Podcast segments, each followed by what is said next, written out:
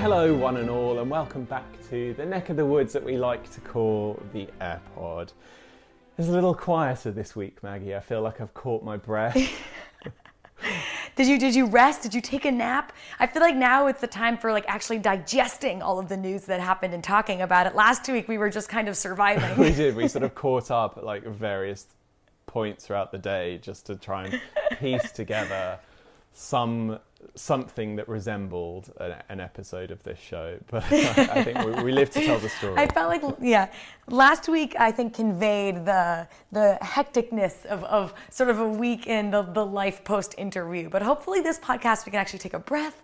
We have non-interview related Royals news, and of course, some more interview fallout. Exactly. Yes, we will be talking a lot more about some of the fallout from the Oprah interview, of course, later on in the show. But this was of course, the week that Prince Philip also left hospital. Uh, yes, good news. Exactly. Kate left the palace to attend a vigil at a London park. The Sussexes brought their focus back to compassion. We also learnt about some of the unproductive calls that took place between Harry and his family. Hmm. But before that, some brighter news. We have our first announcement of a royal tour of sorts to share with I you. was shocked when I saw this, Omid. This is amazing. This, you know, this pinged in my, my inbox earlier today. Uh, as we record this, it's currently embargoed, but it will, will be out by the time this episode drops. Um, we had a, an email from Clarence House announcing that Prince Charles and Camilla, the Duchess of Cornwall, are headed over to Greece, Athens to be specific, on the 24th and 25th of March, of course, at the request of the British government, to help celebrate the bicentenary mm. of Independence Day celebrations in Athens. Uh, it comes from a, an invitation that they had from the Prime Minister of Greece. So, this is, I mean, we have, of course, seen members of the royal family technically travel, you know, quote unquote, overseas uh, throughout this pandemic, but this is the first time that it's a proper proper royal trip on the road. yeah, some of the pomp and circumstance and everything. You know, I have to say when I, when when you first told me this, I uh, it, I was so excited because it feels like this is one step closer to us getting back to world pre-pandemic, right? And obviously, the whole world has changed. We're never going to get back to really what it was like pre-pandemic, but the fact that we have a royal tour overseas. It's happening. I mean, how often have we said, Omid, that once the royals are back out on the road, it'll be a sign to the world that we've made progress and things are getting back to normal. And it seems like, you know, here we are. They're, they're going back on a royal tour. Yeah, you know, it reminds me, our, our Prime Minister here, Boris Johnson, made a comment mm. last year that the world or the country will start returning back to normal when you see the daffodils out in spring. Hmm. That was hmm. his kind of mini promise. And at the time, I was like, yeah, right. And I thought that they're already, I could see some of them popping up through the ground anyway. But here we are, it's spring, the daffodils are out, and, you know, 25 million adults in the UK have now been vaccinated. Yeah, That's it's really incredible. Almost half of the adult population. We're doing pretty well. And so to get something like this, you know, it's a it's a relatively low key visit and one that I would imagine in pre COVID times wouldn't get much focus. But I would imagine for this specific trip, all eyes will be on Charles and Camilla overseas because it's a sign of so much more than just uh, the reason in which they're there for. Yeah. And also, you know, Charles, like we've always said, has been um, sort of at the forefront of our fight against COVID, having, you know, been diagnosed with it so early on during the pandemic. And so they've been very open, I think, about the medical issues and, you know, talking about how they got vaccinated and, and, and really owning this as something that, you know, they were going to be the face of. And so to see, you know, him and Camilla in particular being able to travel abroad. Um, those are pretty big things. Yeah, well, we saw Camilla earlier this week at a vaccination centre in North London, and uh, in, in, the middle of what has been quite a controversial week for the AstraZeneca jab, she admitted that that was the one that she had had. So I think that as we mm. see, Royals are kind of doing their bit to perhaps keep a little calm in very uncertain times. Are you saying they're keeping calm and carrying on, Omid? Maybe for this. I think we've certainly seen over the last few weeks that that is something that they're also not very good at doing. Not doing. um, but speaking of calm, we had great news this week about Prince Philip, who, after, well, four weeks in hospital, Yeah. finally has been discharged from the King Edward VII Hospital in London and returned to the Queen at Windsor Castle. This, of course, follows treatment that he had for an infection and a procedure that he had for a pre existing heart condition. But it is, I guess, probably a huge moment of relief for the Queen, who's been by herself for pretty much a month, but also great news for him. You know, it's his 100th birthday Yeah. soon. that, that day is creeping up, and I think that many were worried that it may not happen, but here we are. Uh, certainly a, a show of strength when, when he was photographed leaving the hospital. Although I must admit, I wasn't entirely comfortable with the amount of attention that was on him as he drove out Left. of the hospital. Yes, I was like, give the man some space. Yeah. Mean, this was the longest he's ever been in the hospital for. I mean, he was there for a solid four weeks, a month. And, uh, you know, that's concerning, I think, for anyone of any age, but especially if you're 99 years old. So, yeah, I think, you know, there was a lot of attention on him, but seeing him, he was sitting upright in the backseat of that car when he left the hospital. All good signs, you know, clearly um, feeling better, all very hopeful signs. And for me, like like you said, um, the thing I keep thinking about is, you know, he didn't see his wife for a month, didn't really see any of his family. Only Charles was able to come and visit him that we know of. So being able to get back to his family uh, must have just been, you know, what they all were waiting for. Exactly. I did try and find out a little bit about how he was doing from the palace. Uh, all I got was that he's in good spirits. So ta take from that, Let me guess. Were his spirits good, Omid? take from that what you will. But I think that that is a, is a good sign. You know, there had been a period where we didn't really. I think we're so used to getting those regular updates on the Duke of Edinburgh from the palace, Mm. particularly in the run up to the Oprah interview, which. I'll, I'll hold my cynicism aside for, for a second because those updates stopped immediately after the interview aired. Oh, you're right. And it was, uh, I think many were, were sort of guessing, like, does this mean that they just no longer want to bring attention to it? Does this mean things could have gotten worse? Um, so I think for everyone, it, it was certainly a sigh of relief. And, and we heard from Prince Charles himself when he visited the Finsbury Park Mosque in North London this week, where one of the reporters asked him how he was doing, and he said that he had spoken to his father several times and that he was doing very well. So, yeah, nice ending to that story. Yes, we're all, I think, very, very relieved and happy. We've seen a lot of the royal family members this week, uh, not just Prince Philip, who I didn't think we'd be seeing out, out and about technically, although I'm not crazy about the fact that we did see him, given the circumstances those photos were taken in. But we I think a f- site we're more familiar with is the Cambridges, and they were out in force this week, mm. including an unexpected visit from the Duchess of Cambridge at a park in London. Yeah, this was really moving, Omid. You know, I think this is something that probably everyone has heard her name at this point, Sarah Everard. It, it was such a tragic story that happened here in the UK. She, 33 years old, um, walking home at night just after 9:30 when uh, it's believed she was kidnapped and murdered. They've arrested and charged actually a local police officer uh, with her kidnap and murder. And this, it, it's such a horrible story, Omid, and I think it's sort of everyone's nightmare. And it, it really gripped the attention, not only here in the UK, uh, but around the world. You know, I have so many friends in the States that are posting about this. There were vigils all throughout the UK and Ireland. And uh, it's something that I think collectively women have really come, uh, gathered around this collective sense of, of grief and of anger and of wanting to, to change, change something. You know, I was at the I was at the her memorial and every woman I spoke with kind of said the same thing. They were sharing stories of all the stuff they do unconsciously all the time to stay safe. You know, um, calling friends on the way home, having an open line, walking with your keys in your fist, making sure it's not dark out, taking a well lit route, you know, stuff that Sarah was doing all of these things and still got uh, kidnapped. And so, you know, it's, it's really sort of uh, cut to the core and, and brought a lot of fear for women. And at this memorial that was so emotional, all of a sudden people realized that um, Kate Middleton was right there. She was just sort of uh, very casually, um, she was by herself, walked the, into the middle of this memorial, very somber, very emotional, quiet moment, and paid her respects. She, she- she um, you know, was kind of walking around where there are flowers and signs.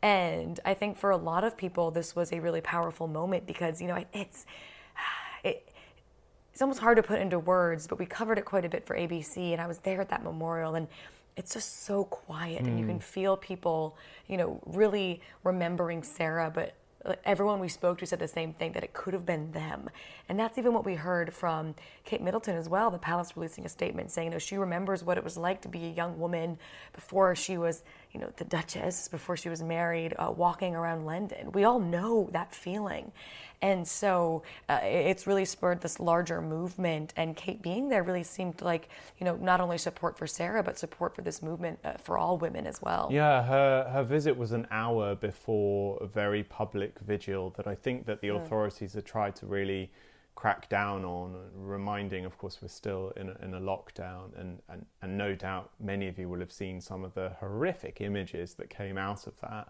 uh, later in the evening, with of course uh, police getting heavily involved, and that sparks huge controversy in itself. But Kate's visit was an hour really before this vigil began, and she had brought flowers that she had picked from the grounds of Kensington Palace along with her.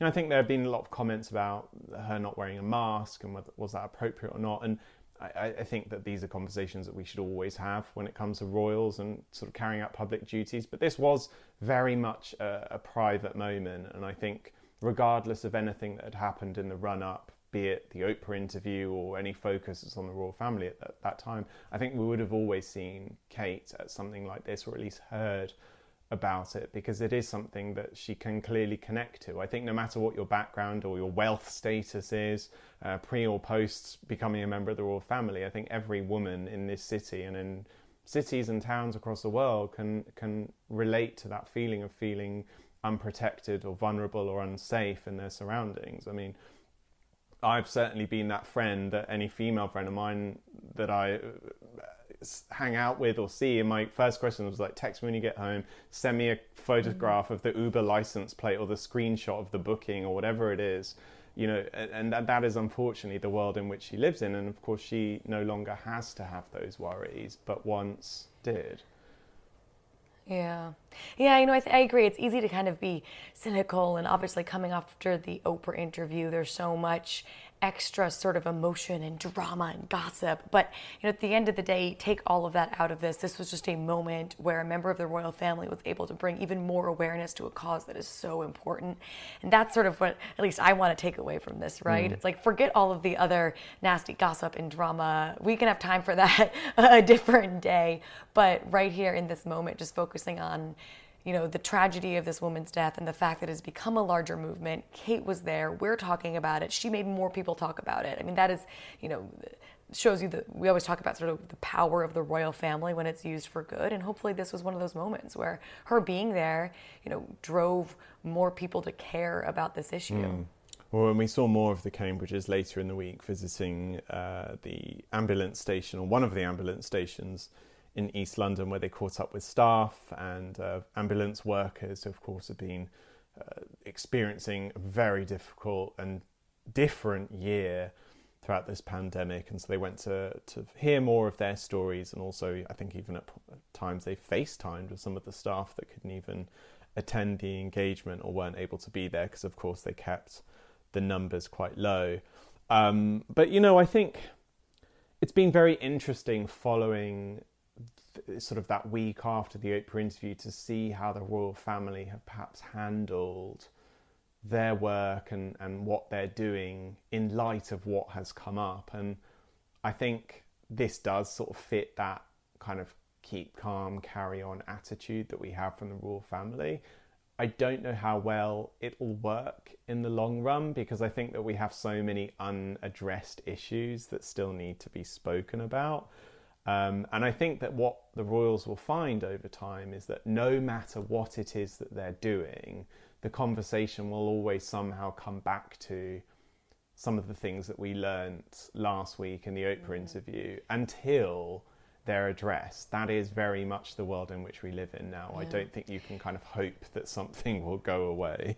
Will go away. Did we still hear, you know, at some of these events? I know, you know, remember obviously last week, uh, reporters shouting questions at the Cambridges when they were out, and we did have William sort of giving that off the cuff response saying, My family is not racist. Did, did, did we hear reporters shouting at them like that this week, or did sort of some of that quiet down a bit? Well, it's interesting. Of course, as many of you guys listening will know, the royal family really only operate on sort of like a system mm-hmm. similar to the White House pool system. So there's always like one reporter there representing all of the British media organisations that then reports back to them, especially at the moment in this sort of COVID era where we can't have those big groups, which is usually you and I there as well, uh, covering these engagements. Um, and there hasn't been any of that in the past week. And I would imagine that's because how appropriate is it to throw questions like that across? And, and will and will the response be satisfactory in any way? I, you know I, as much as William's remarks when they visited the school last week about his family not being racist may have felt great for him at the time. I'm not really sure if it actually helped the story or the situation or the accusations in any way whatsoever. Because, as I said last week, there was no sort of condemnation of racism, there was no further thoughts or views on the matter given. It was sort of like a very much guard up response, and one that perhaps many may have felt that didn't actually fit or were, suitable as a response because of course there is a history of racism um, from certain individuals in the family. So it's not a sort of simple yes or no question. Um, yeah you need a more nuanced conversation than just reporters shouting yes or no questions and angering people. Exactly. Um, but you know i think as, as much as this does loom over there is still those opportunities for I guess the more positive moments to be shared. We of course just had Mother's Day here in the UK, and you know, rather mm. than seeing any tributes towards uh, Kate uh, or, or, the sort of other mothers in the royal family, we saw uh, Prince William really going out of his way to show his children acknowledging his own mother on Mother's Day. Uh, mm. Three cards were released by Kensington Palace. I'm sure you have seen them on their Twitter or Instagram accounts, mm. but if mm. you haven't, go and check them out. Um, but it was it was sweet to see the kids really talking about Diana for, for the first time, at least in front of us. Yeah, you know, it's interesting. I think obviously when someone who is so well known and famous passes away like that, that the, the whole sort of world comes together and more, but you can almost forget that there's a family mourning as well. And so, you know, her two sons obviously were so thrown into the spotlight. Um, but then you have their kids who have to kind of learn about their grandma that they're never going to meet. And so for me, that's what I thought. I had never necessarily thought about them missing their grandmother before. And so to see these notes written from the three little kids that were just so kind of genuine and honest and, you know, uh, wishing her happy Mother Day, saying that Papa was sad. Mm. That's what really gutted me. Um, and I think you know it's it's good to remember that and just remember that you know on, on, a day that celebrates mothers, there are people that are missing theirs as well. Yeah, I think those words from George um, saying, "Dear," it was a card directly to Diana, dear Granny Diana. Happy Mother's Day. I love you very much and think of you always. Sending lots of love from George. And I think these cards will have really resonated with people because this has been a year, or this certainly was a year, where I'm sure many are thinking about the loss of loved ones um, on on Mother's Day, when so many families have been torn apart by this virus, and you know th- that was kind of the message that came from Kensington Palace in the tweet. It said many of us will be apart from our loved ones, but looking forward to a time in the not too distant future when we can give our mother a hug again. And then it said, but for those experiencing bereavement, today may be particularly challenging. And they went on to reveal that each year, George, Charlotte, and Louis make cards remembering Granny Diana for William, which is obviously something that he goes out of his way to keep alive in his family because they, of course, have never had that, that privilege of meeting their grandmother before. I mean, then we also saw from Harry sending flowers to the grave of his mother as well. You know, it's clearly uh, that grief never goes away. And seeing them both be so public about it, though, and in a year, like you say, like this, where so many people lost people that they love, it's. Uh, it's it's it's you know it's it's very powerful to remember that and to show that they're also missing someone just like so many others and that uh, they can relate to those feelings of loss and grief and loneliness that I'm sure so many people are feeling right now. Yeah, and it'll be very interesting to see how later in the year the two brothers will continue to remember their mother in, in the month in July where she would be turning 60. Of course, July the 1st, and we don't have a confirmation on that date, is the, the, the sort of supposed date that we'll see the two of them perhaps together at Kensington Palace unveiling a statue commemorating their mother. It was, of course, supposed to be unveiled last year, and I believe it's actually been ready for some time now. Um, but of course, due to the pandemic, that's had to be pushed back. So it'll be interesting to see if that gets confirmed or if that's still going ahead as planned, um, and if we'll see the brothers together. And in the meantime, we're going to take a very quick break, but afterwards, we'll be catching up on conversations that the two brothers have had since the Oprah interview, and also finding out what the Sussexes have been up to as they focus on what matters most.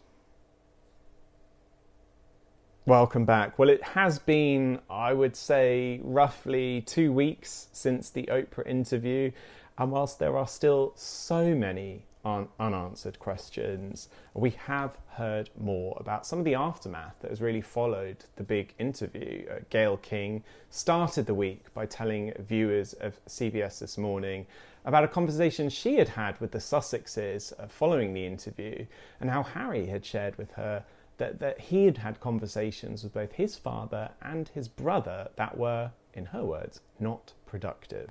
But I did actually call them to see how they were feeling. And it's true, Harry has talked to his brother and he has talked to his father too.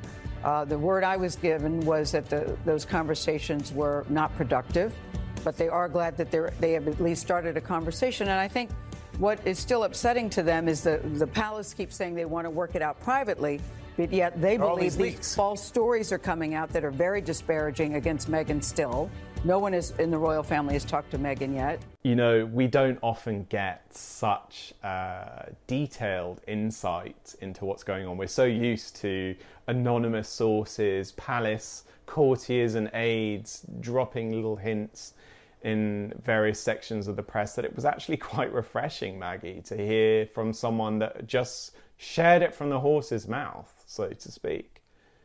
I have to admit, I was so surprised, Omid. I don't know if I've ever really seen um, an anchor or a correspondent of a show like this just speak so publicly and openly uh, about their conversation with the sort of the person that's the newsmaker of the moment. I mean, this was, you know, arguably one of the the biggest interviews. Well, it was definitely the biggest interview of 2021, and one of the biggest interviews in, my, in you know recent mm. memory. And to have her just say, "Oh, well, here's the latest. I talked to him on the phone, and here's what they said," and um, it was somewhat shocking. It was, you know, I, I, it was certainly surprising because, as I said, we're so used to information coming through several channels removed, and you know, this is the royal beat. As anyone that follows it would know, is so sort of anonymous, source driven. That is kind of the culture of how information is shared. And in fact, it was only two days before Gayle's comments that we read in the Sunday Times of London from an anonymous source how uh, hmm. contact had been made between Harry and his brother. So we kind of already knew that there had been something, and I'd also been able to verify this with the source, although I didn't write about it uh, really straight away because there wasn't really anything to add to, to that. Um, but of course, Gayle uh, coming in strong with the good details. um, but I think what was interesting about this was that for the royal family, or at least for the institution, and that is, of course, really what what uh, is the side of the of the monarchy that is trying to kind of keep control of the narrative at times.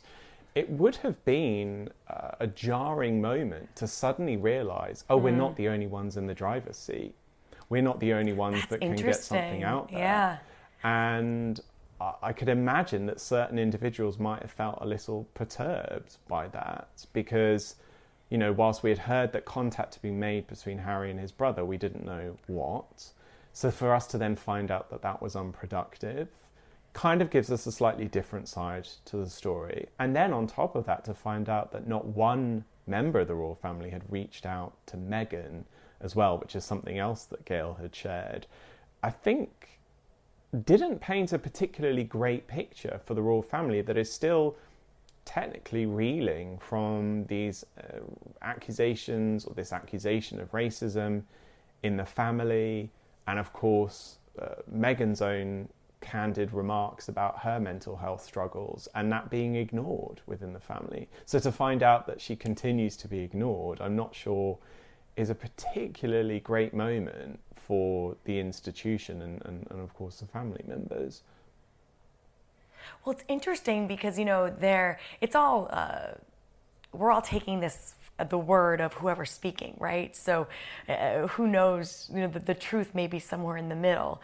But the, for me, what's so powerful here is that uh, the narrative and who's taking control of the narrative is changing so much. Like you say, uh, the palace is kind of used to being the end all be all about what's released into the public mm. space. Now all of a sudden we have this powerful voice going on major networks in America sharing what's happening inside the palace without the palace's approval. And that's incredibly powerful. And the fact that, you know, Harry and Meghan, it seems as if they can almost just call up and get their points across on a major media network outside of the palace and their restrictions, uh, that's somewhat unprecedented. Yeah. And, you know, I, I actually tweeted something at the time.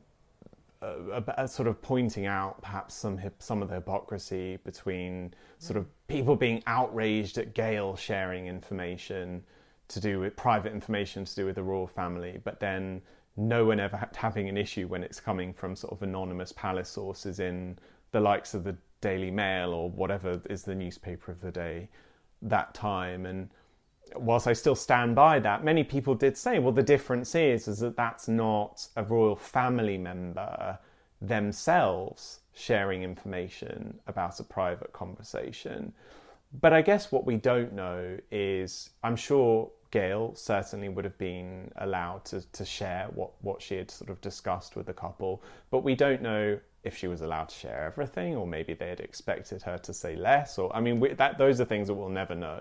Um, but I think that ultimately, this is this was a continuation of the interview. Harry and Meghan had shared their truth and their experiences, and this kind of con- is a continuation of that. It is again their experiences of mm, interacting with the family after such uh, huge revelations.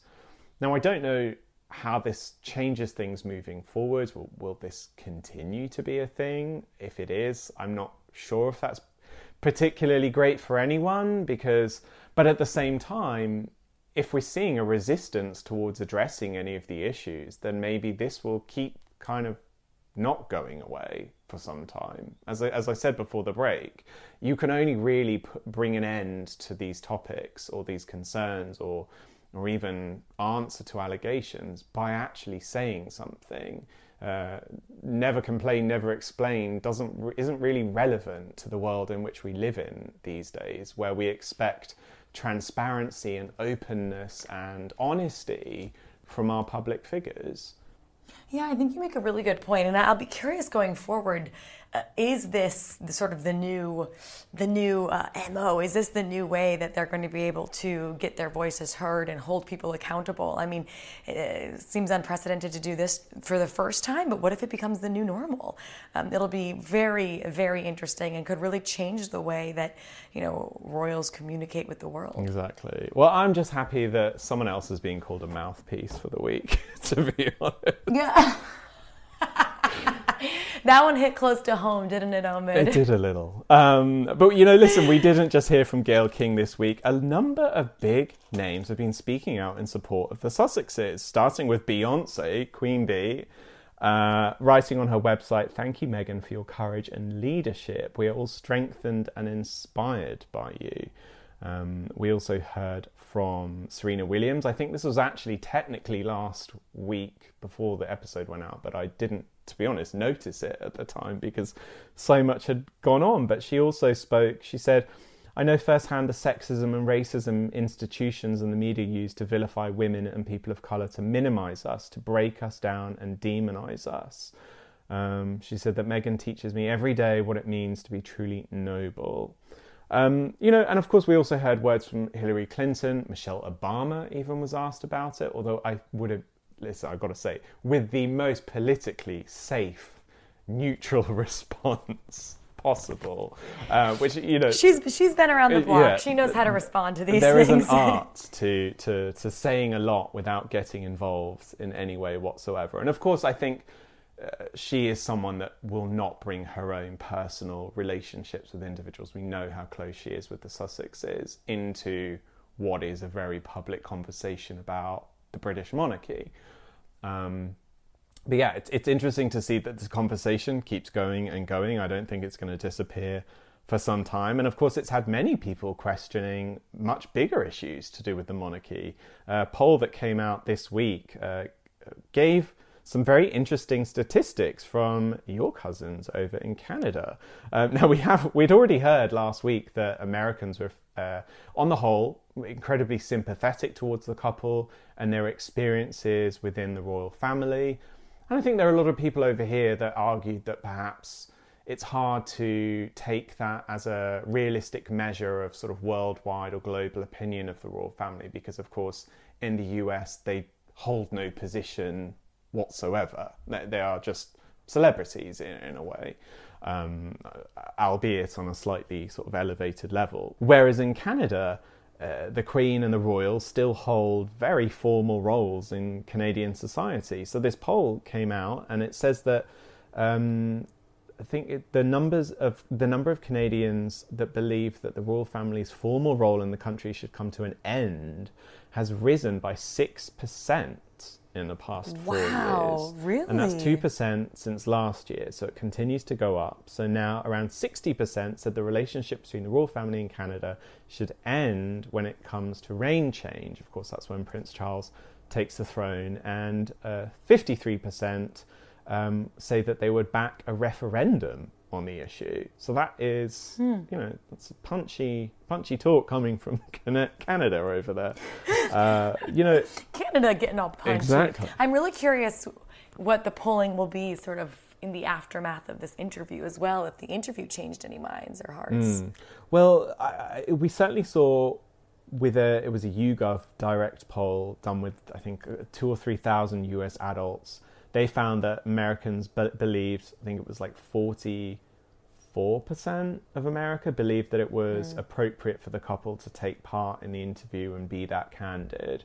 And then the, the remaining figure was majority people saying I don't care and and then others saying that it was inappropriate, which is very different to the hmm. UK where 47% of those polled said that it was inappropriate for the couple to even share their story, despite this is of course after the interview had taken place, despite what had actually come out from the interview, which I guess kind of mirrors some of the public pushback we've seen against what are some very big claims against royal family. Um, many people seemingly wanting to kind of bury their head under the sand or ignore it or hope that it goes away. I'd imagine that certain family members are in the same same position as that.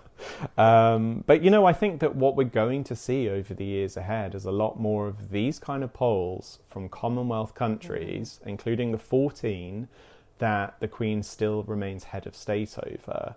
Again, questioning the future of the monarchy. And, and this is going to be the thing that drives future royal tours when they're back on the road. This is going to be the thing that really becomes part of the agenda of the royal family, subtly proving themselves or having to prove themselves over and over again. It's, it's going to be a tough time, especially with such a small Yeah. pool of senior royals so active. And you know, when you think about it, I guess this is something that in modern history the royals have kind of had to do for decades now. I mean, not to keep mentioning the crown every single time we have this podcast, but you know, even if you look back um, when when you know Queen Elizabeth first took the throne, there were talks about sort of the strength of the monarchy and how to modernize it and how to make sure it stays relevant and powerful. And so, you know, on one hand, a lot of these conversations aren't new, right? They've had to sort of reinvent themselves and stay relevant and make sure that they still have a use for the people. Um, but it seems like this is a defining moment. This is something that has kind of shaken it to its core, and uh, they'll really have to answer for and and uh, figure out a way to if they want to, you know, stay a part of modern society.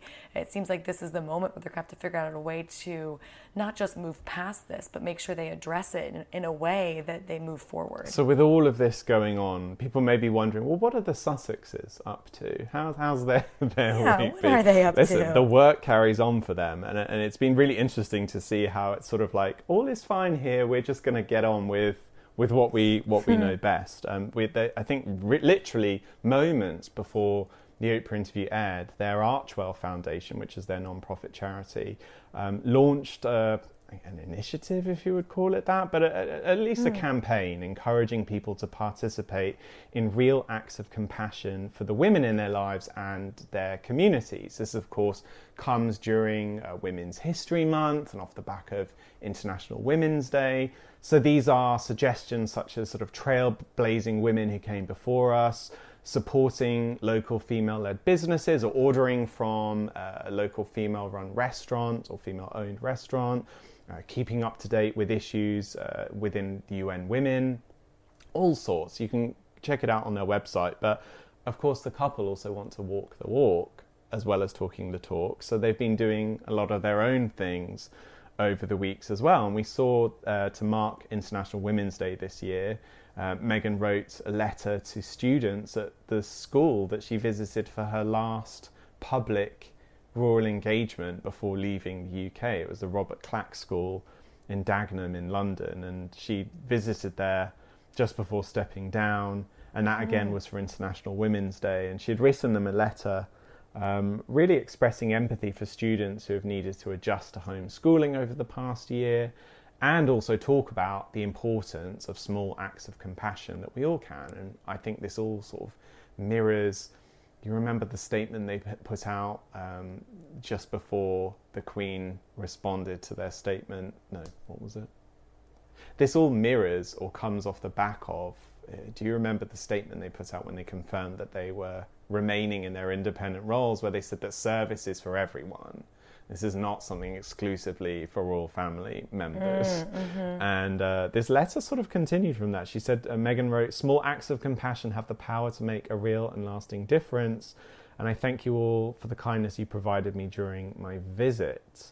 Um, she also went on to talk about some of the memories that she had made while visiting the school and says that she still has the Debate Society team jacket that she was given with her here in California and she still wears it often.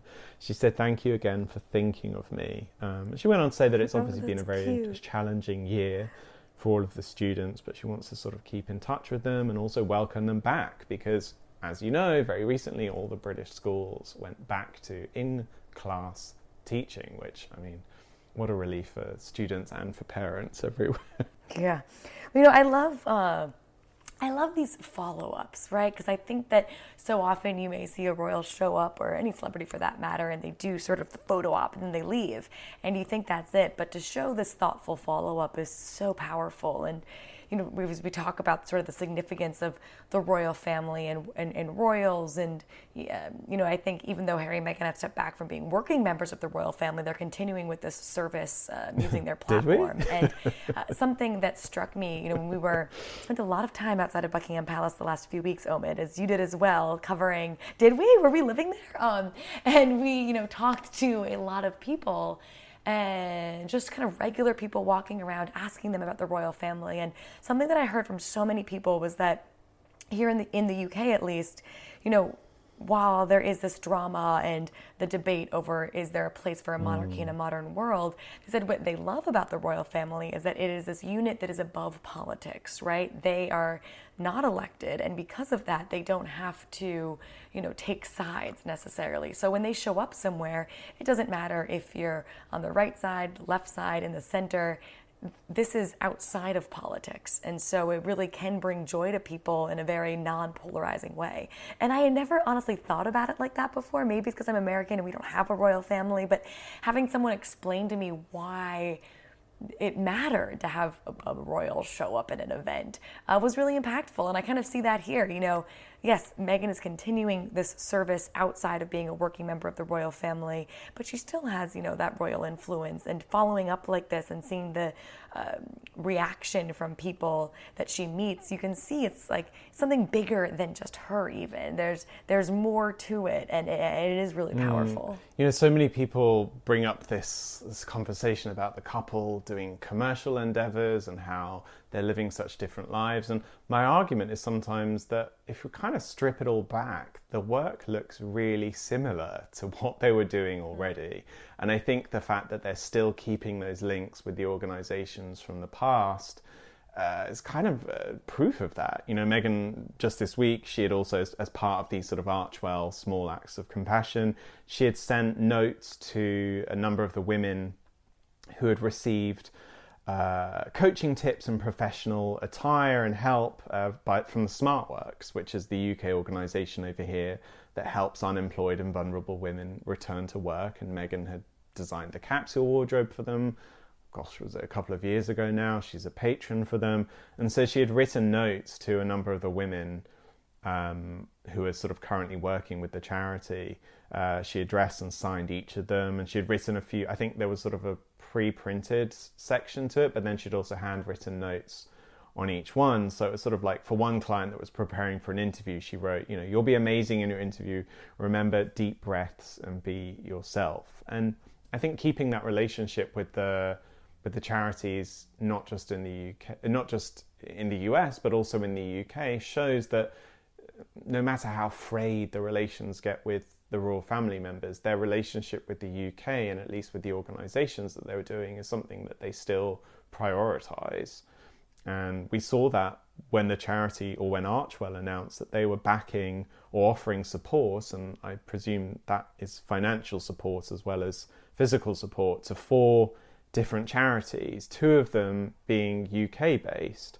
Uh, one is Mind, it's a mental health charity here in the UK that offers resources um, to organisations but also to individuals currently going through mental health struggles. In fact, we saw them really speak out in a huge amount of support for Meghan around the time she was dealing with the claims or the sort of nasty comments from Piers Morgan last week. But one of the interesting charities that they backed was the Presspad Charitable Foundation. Um, this is, and you know, and this is you know, when we heard Harry and Meghan talk about wanting to create, or at least help create, a um, more diverse media landscape, and that they wanted to work with a sort of bigger selection of media organizations from grassroots to sort of top tier, but at least have that variety of not being sort of so stuck within the kind of royal preferred organizations that we sort of see often working with, with the family members here. Presspad, they've been around for a few years. They're kind of working to improve diversity within Brit- British newsrooms. So, by lowering the financial barrier for young people who want to become journalists, and they provide grants, training, support.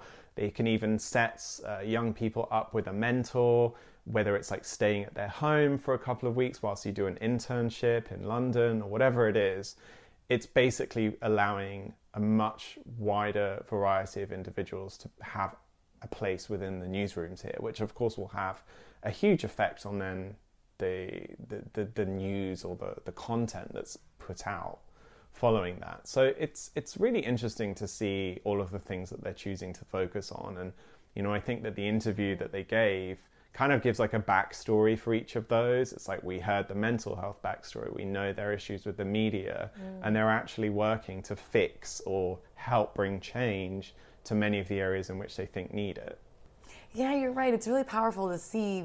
Uh, like you said in the very beginning, you know, you can talk about an issue, but to have back an organization that's doing something to address it and make it better in the future and address those systemic problems uh, it, it's really hopeful. For me, this Presspad one was really interesting because, you know, we've seen that so firsthand. There are a lot of barriers to entry mm-hmm. to get into journalism in so many fields. And uh, to have an organization like this that is r- really addressing it head on and doing it in a way that creates a, you know, uh, hopefully somewhat more level playing field. There's obviously a lot of work to do, more than just this organization can, but at least you know the first steps to get there uh, will be so important. And so I, I, was really excited when I saw that. Yeah, absolutely. And the other one that they just before we before we sign out, the other one I just want to give a shout out to them. Color of Change is one of the other organisations that they're supporting. They describe themselves as America's largest online racial justice organization. They're, I think they have about 7 million people signed up.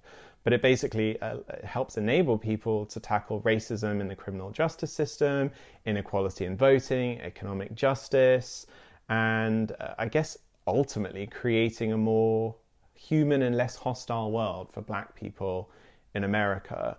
And, you know, I think, again, this sort of speaks to another one of the, the sort of strands of issues that they brought up in the interview. And I said this before the interview went out. I think that we may feel like this, this is a tell all or was going to be a tell all, but actually, I think it'll also serve as a backstory to a lot of the work that they're doing moving forward. Yeah, it's you know it's always nice, Omid. I feel like we've had a, um, lots to talk about this week. And I love that we can end on this positive note of all of these organizations that are doing so much good and now getting extra awareness and, and hopefully exactly. Funds. So I'm going to ask you before you go, I'm putting you on the spot here, your act of oh, compassion oh for the week. Ooh. Do you have? What, what is, is, it, going be? to be? Does it involve oh, baking me sourdough oh, bread? Is that what you wanted? My act of compassion for the week is going to be baking something nice for Omid. Also, smiling at people. I like that. That we definitely need a lot of that. And you yeah. know what? I really noticed that when we were in the fray of the just mania surrounding the Oprah interview and the days that followed. I, I still call it the biggest week of royal news I've ever covered, but you were definitely a ray of sunshine amidst the craziness. oh, yeah. the only person literally doing we try, oh, cartwheels outside Buckingham Palace. you gotta try. You gotta try to spread the joy somehow oh, of it. I like that. I think what what is my act of compassion? Well, I have I have been yeah, supporting a food bank here in East London called the First the First Love Foundation Food Bank, mm. um, but they provide food packages for people in the Tower Hamlets district of London, which is the neighbourhood that I'm part of. But I think a lot of the food banks here in the city have really experienced a sort of almost drought mm. of uh, donations since the holidays. I think holidays is always a time where there's kind of like a deluge yeah. of uh, generosity. And then we sort of get back to our own lives and so on. So I'm sort of, that's something that I, am keeping on the go. That's a good one. That's but I'm gonna, I'm gonna take your one as well. well I'm going to smile more, for sure. Yeah, yeah, I think it's spread a little joy. But I want to hear what everyone else is doing too. This will be fun. Um, send us messages on Twitter or Instagram. Maybe we can talk about them next week and uh, encourage others to, to keep going with acts of compassion.